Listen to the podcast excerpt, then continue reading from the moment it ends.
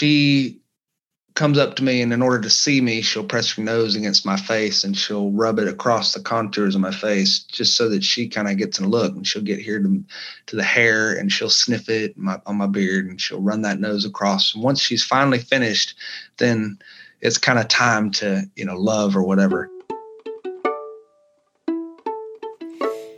Hello, dog people. You are back with Rescued by a Dog, the podcast about dogs who have actually saved their owners' lives. This week, I'm honored to share the moving story of Marigold, a blind dog who has suffered more than any dog ever should. When Sean met her, he was going through the most difficult time in his life, and he knew they were supposed to be together. Today's episode is sponsored by one of my favorite companies, Major Darling, which gives us ethically made gear and accessories that are worthy of our dog children. To check out their beautiful martingales, leashes, and other products, go to majordarling.com. Now let's hear about the sweetest blind dog in the South. Hi, Sean.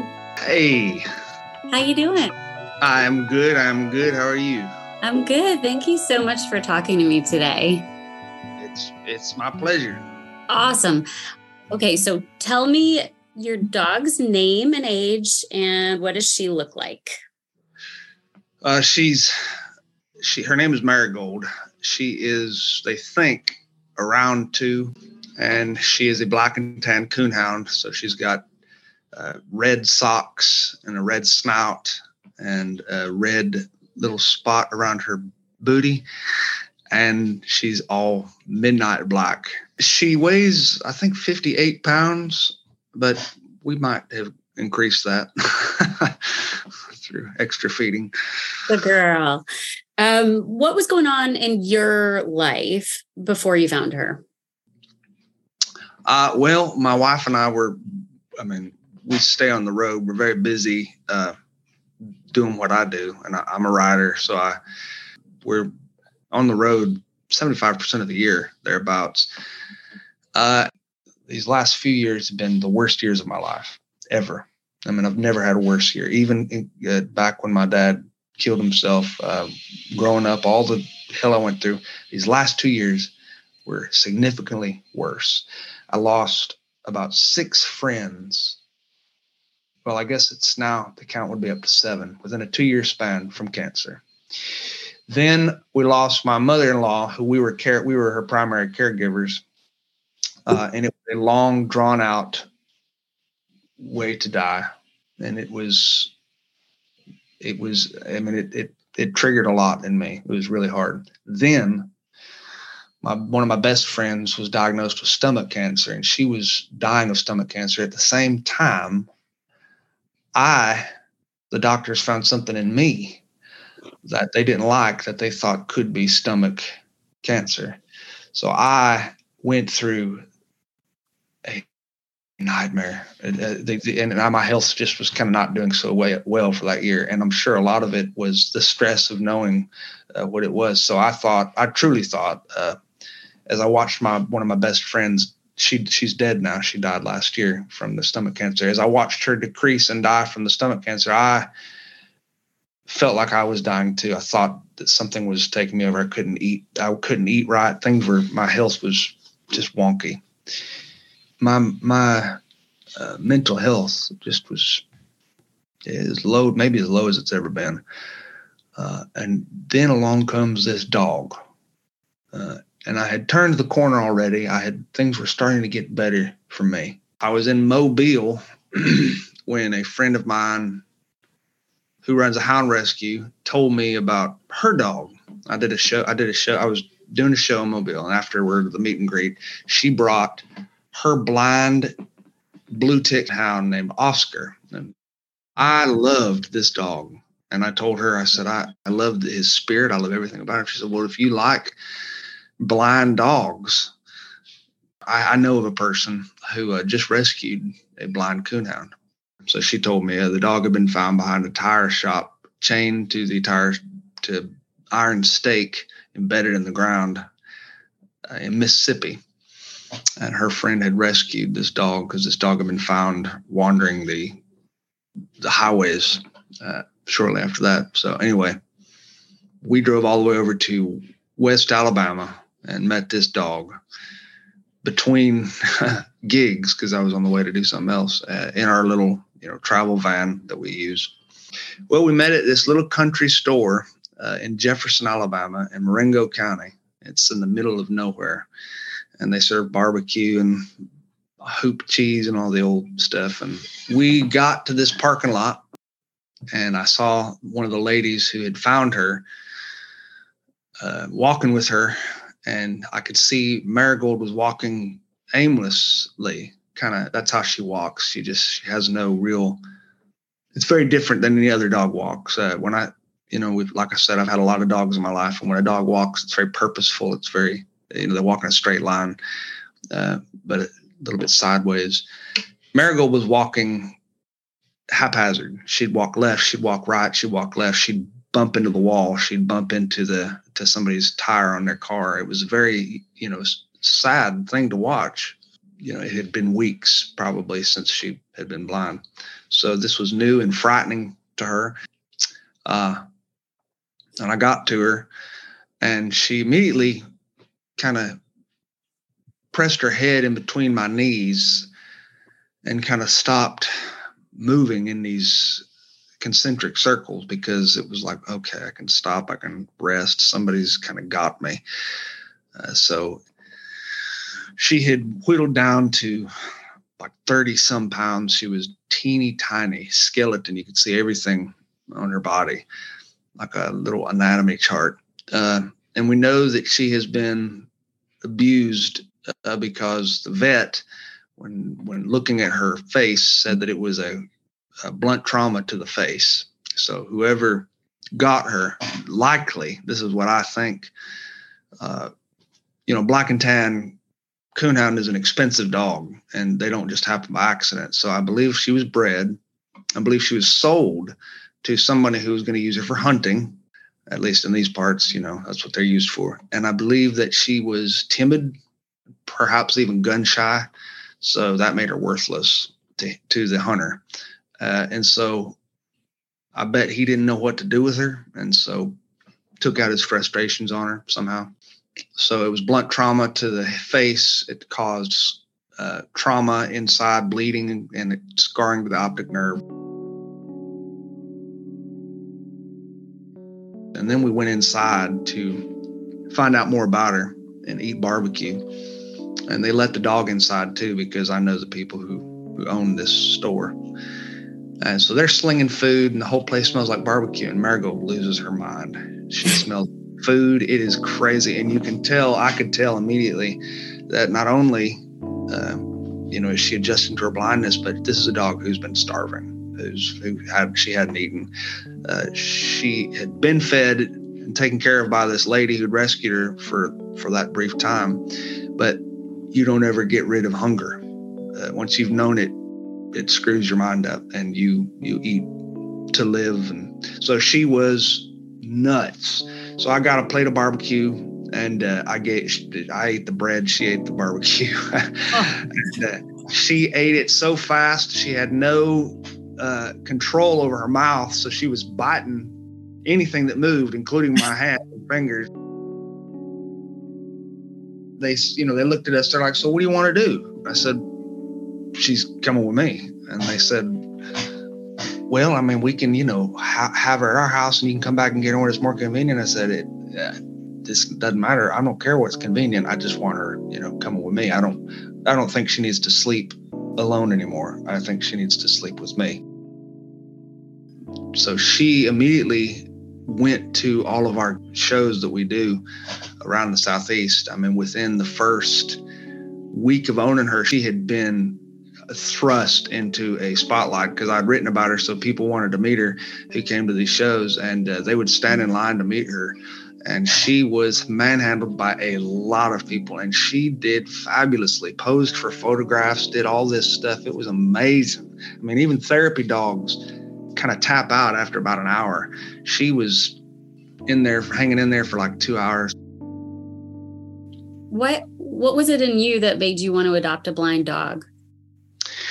Uh, well, you know, I had a pretty traumatic childhood myself. So I've grown up with a with a real bad childhood. My dad committed suicide when I was uh, 11.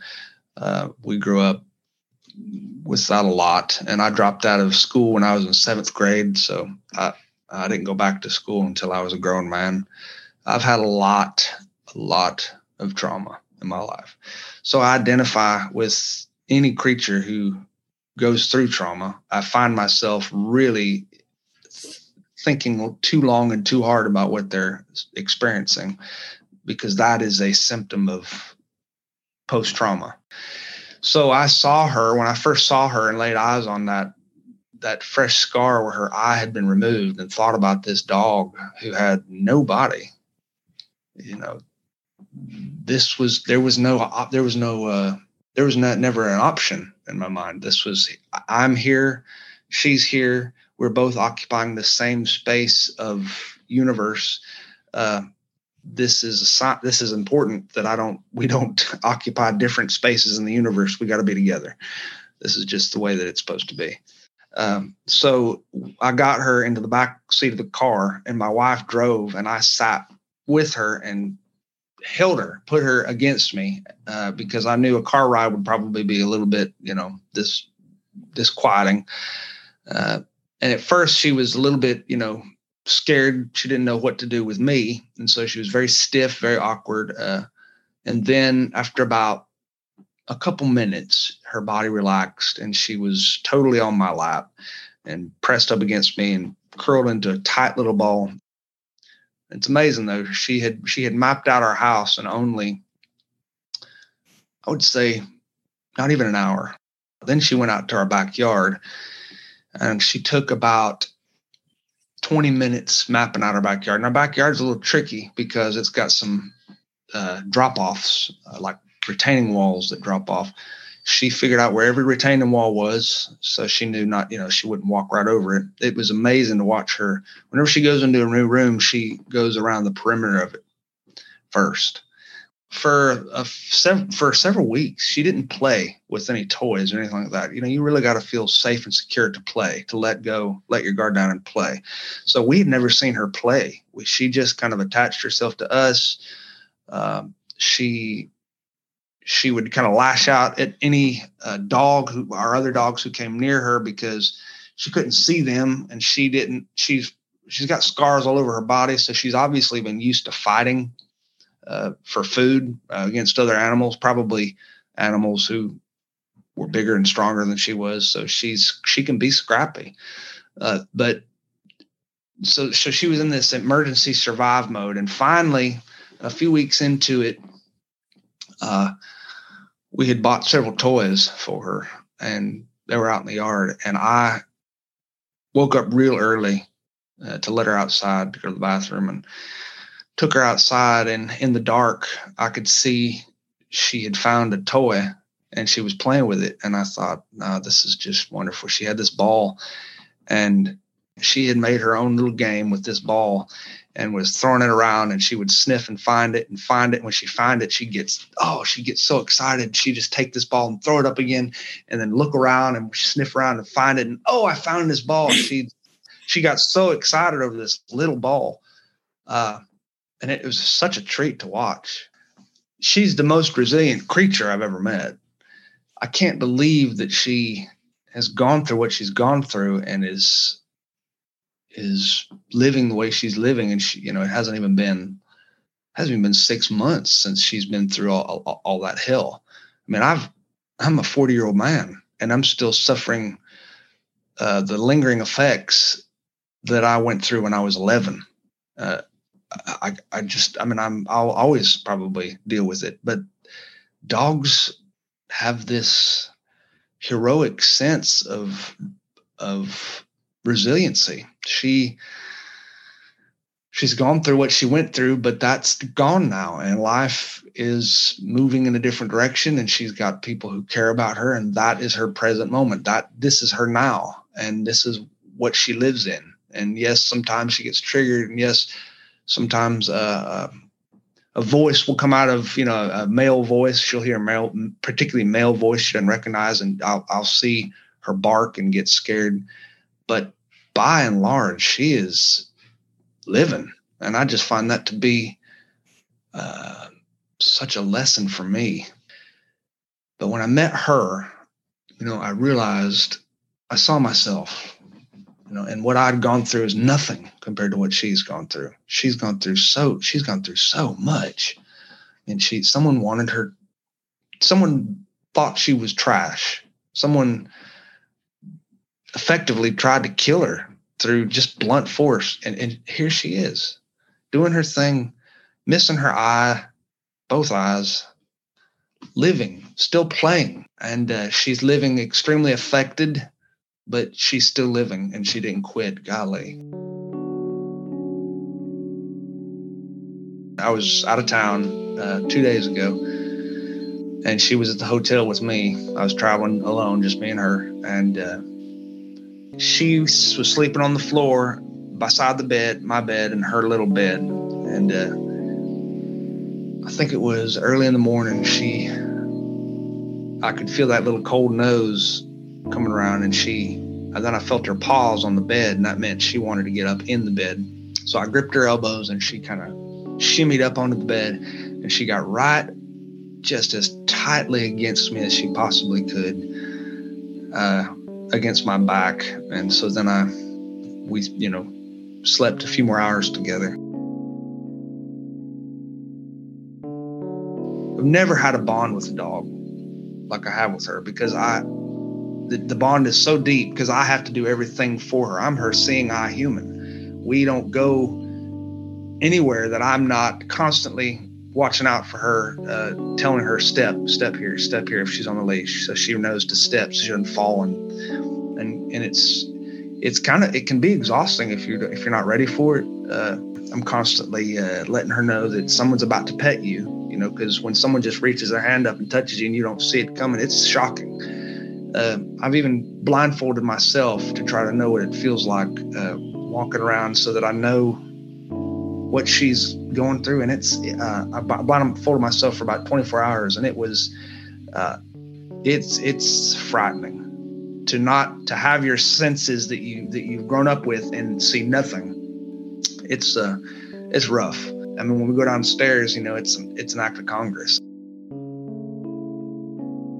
This has helped engineer a deep relationship with this animal with, that I've never had before with a dog. Never. And I've had in my life, I've had I think 12 dogs. When when you give her a treat, uh, you and my other dogs, I can just throw it and they'll catch it. When I give her a treat, she walks toward me and she opens her mouth and shows it in every direction. Like here, here I am. My mouth is open. You know, put the treat in. One thing that I find really beautiful about this story is that you needed a lot of healing at that time too. And the way that you found that is to take on another animal that you had to give to rather than receive from. I'm just amazed that you were able to fill this huge need in you by giving. And what is what do you feel that you're getting from her? Uh, i think a lot of stress and worry and all these things that kill us early come from an idleness of the mind. The mind just gets idle and it, it turns inward on itself and it starts focusing on us, on me. You know, I'm going through this terrible time and I'm thinking about this terrible time, and that's all I'm thinking about. I'm thinking about how, you know, my friends are dying or whatever it is that I'm, I, and this becomes this minor obsession that you can't stop thinking about. And uh, you're not turning any of your uh, attention and worries outward. When I got her, you know, I had to turn everything outward because she required so dang, so dang much. Uh, I turned my attention to another who, who was uh, going through something, and it took the attention off me and helped me gain a real perspective on what it was I was really going through and how it, yes, it was bad, but was I making it worse? Probably. Uh, no, most definitely. And the great part is, is when when you do anything good for anybody else or another creature, period, you're you're doing it in a selfish way. You're doing it because it makes you feel good. It makes you feel good to be good, to give. It it's not a purely benevolent act. She needs love a lot more than most dogs. So there are times when she just kind of runs headfirst into you and just needs this this assurance and all that. And that's I have no kids, so that's another big one. Uh, and she has become, you know, a child. I'm not. We're not not talking about it. She she was beaten. She is blind. But okay, I've said it. It's true. We all know this. Uh, now now what? We're gonna, are we gonna we're gonna move on? And and the answer is yes. She doesn't want to just sit there and think about. It. She wants she wants breakfast. You know, she wants to go outside and mess around and watching what she what, watching what a dog can go through and seeing that that uh, they can be taken down to the to the to nothing i mean to, to almost death and still come back like they have i mean mm-hmm. it just feels like maybe there's hope uh, in just a very basic sense like maybe i maybe this isn't the end for me personally I did a show at the library, and it was a it was a big it was a big show. There was a lot of people there, and uh, Marigold was there. So we get someone who walks her around Marigold, and uh, Marigold. It's funny. She'll go through the crowd and she socializes and greets everybody, and then at some point in the night, she will hear my voice and she'll kind of navigate. And she's real strong so she'll pull this person through the crowd until she kind of gets to my to my voice. Uh, but I guess on that particular night, it was really cool because there were a lot of people, and I saw this, and everybody was bringing her treats because they read her the story. So everybody was bringing her something. Everybody had something for Marigold, and I looked around, and Marigold was a rock god. I mean, Marigold was getting all this stuff. People were just, they were standing in line to meet her. They were just, and I was on the other side of the library and I saw her just lapping it up mm. and enjoying it and posing for photographs and everything. And I just felt so gratified. And, and whoever, my goal in getting her when I first got her was, and this is selfish actually, and this is probably not the greatest, uh, motivator for animal rescue, but I wanted whoever hurt her to find her face on Facebook and see how many people love her and care about her and that she's not the garbage he thought she was that this is not you were wrong you were so so wrong i don't hold any nasty feelings. I don't. I mean, there's a lot of people say, "Well, don't you just wish he'd burn in hell?" And don't you wish that? Well, uh, I don't love what he did, but I don't. I don't wish ill on anybody, and I don't wish ill on him. But I want him someday to come across that face and say, "Wow, I really, I screwed up. I was wrong."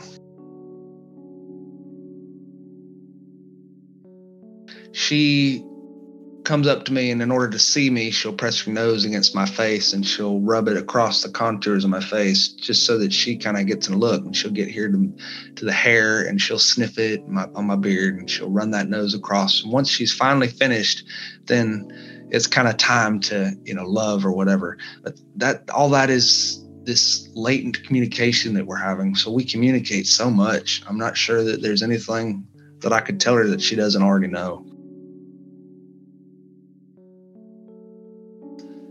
We uh I took her to Nashville uh, because I had a thing to do there, and she she rode with me. We went actually. I had more to do than just Nashville. I I had to go through. I went through like eleven different states doing stuff, and she went with me on this epic road trip. Me and this dog, and I just that road trip was so incredible for me because I was living it through her. I was watching her enjoy this experience. I don't even know how to put it. You know, she was everything was new. It was the first time. Everything was the first time for her. Here's this two year old creature who has been through so much, and now she's staying in a hotel and she's eating Mexican food and she's you know listening to the radio. I mean, I watched her. Uh, I would be driving. I think I was driving through Virginia, and I remember watching her respond to. I had jazz playing on the stereo, and I didn't. I wasn't planning on listening to jazz, but it, it had come up somehow on my phone, and I noticed her peak when it started to play. She just she got real interested, and I realized that it's the upright bass. The upright bass is on a very low frequency, and you can kind of feel it. And this was this was something she could really feel because she's blind and and that sense is so in tune and so she's listening to dum, dum, dum, and she is feeling every note and so then i'd change it to another style of music and you know there was really no interest there but i'd go back to jazz and I, that upright bass would be playing and she'd peak again i play music uh, and she comes around whenever i play you know she has I, I have I play piano, I play guitar, I play accordion. She doesn't like the accordion. Uh, I don't blame her. I think what I uh, love about dogs, and this sounds so ridiculous when you say it the way I'm going to say it, but is uh, I learn a lot about humans watching dogs. I, I feel like uh, they're they have a very human-like nature, except they don't uh, use society and civilization and lies that we all tell each other uh, to hide it, hide their true nature. Their true nature is just their nature, and that's what comes out.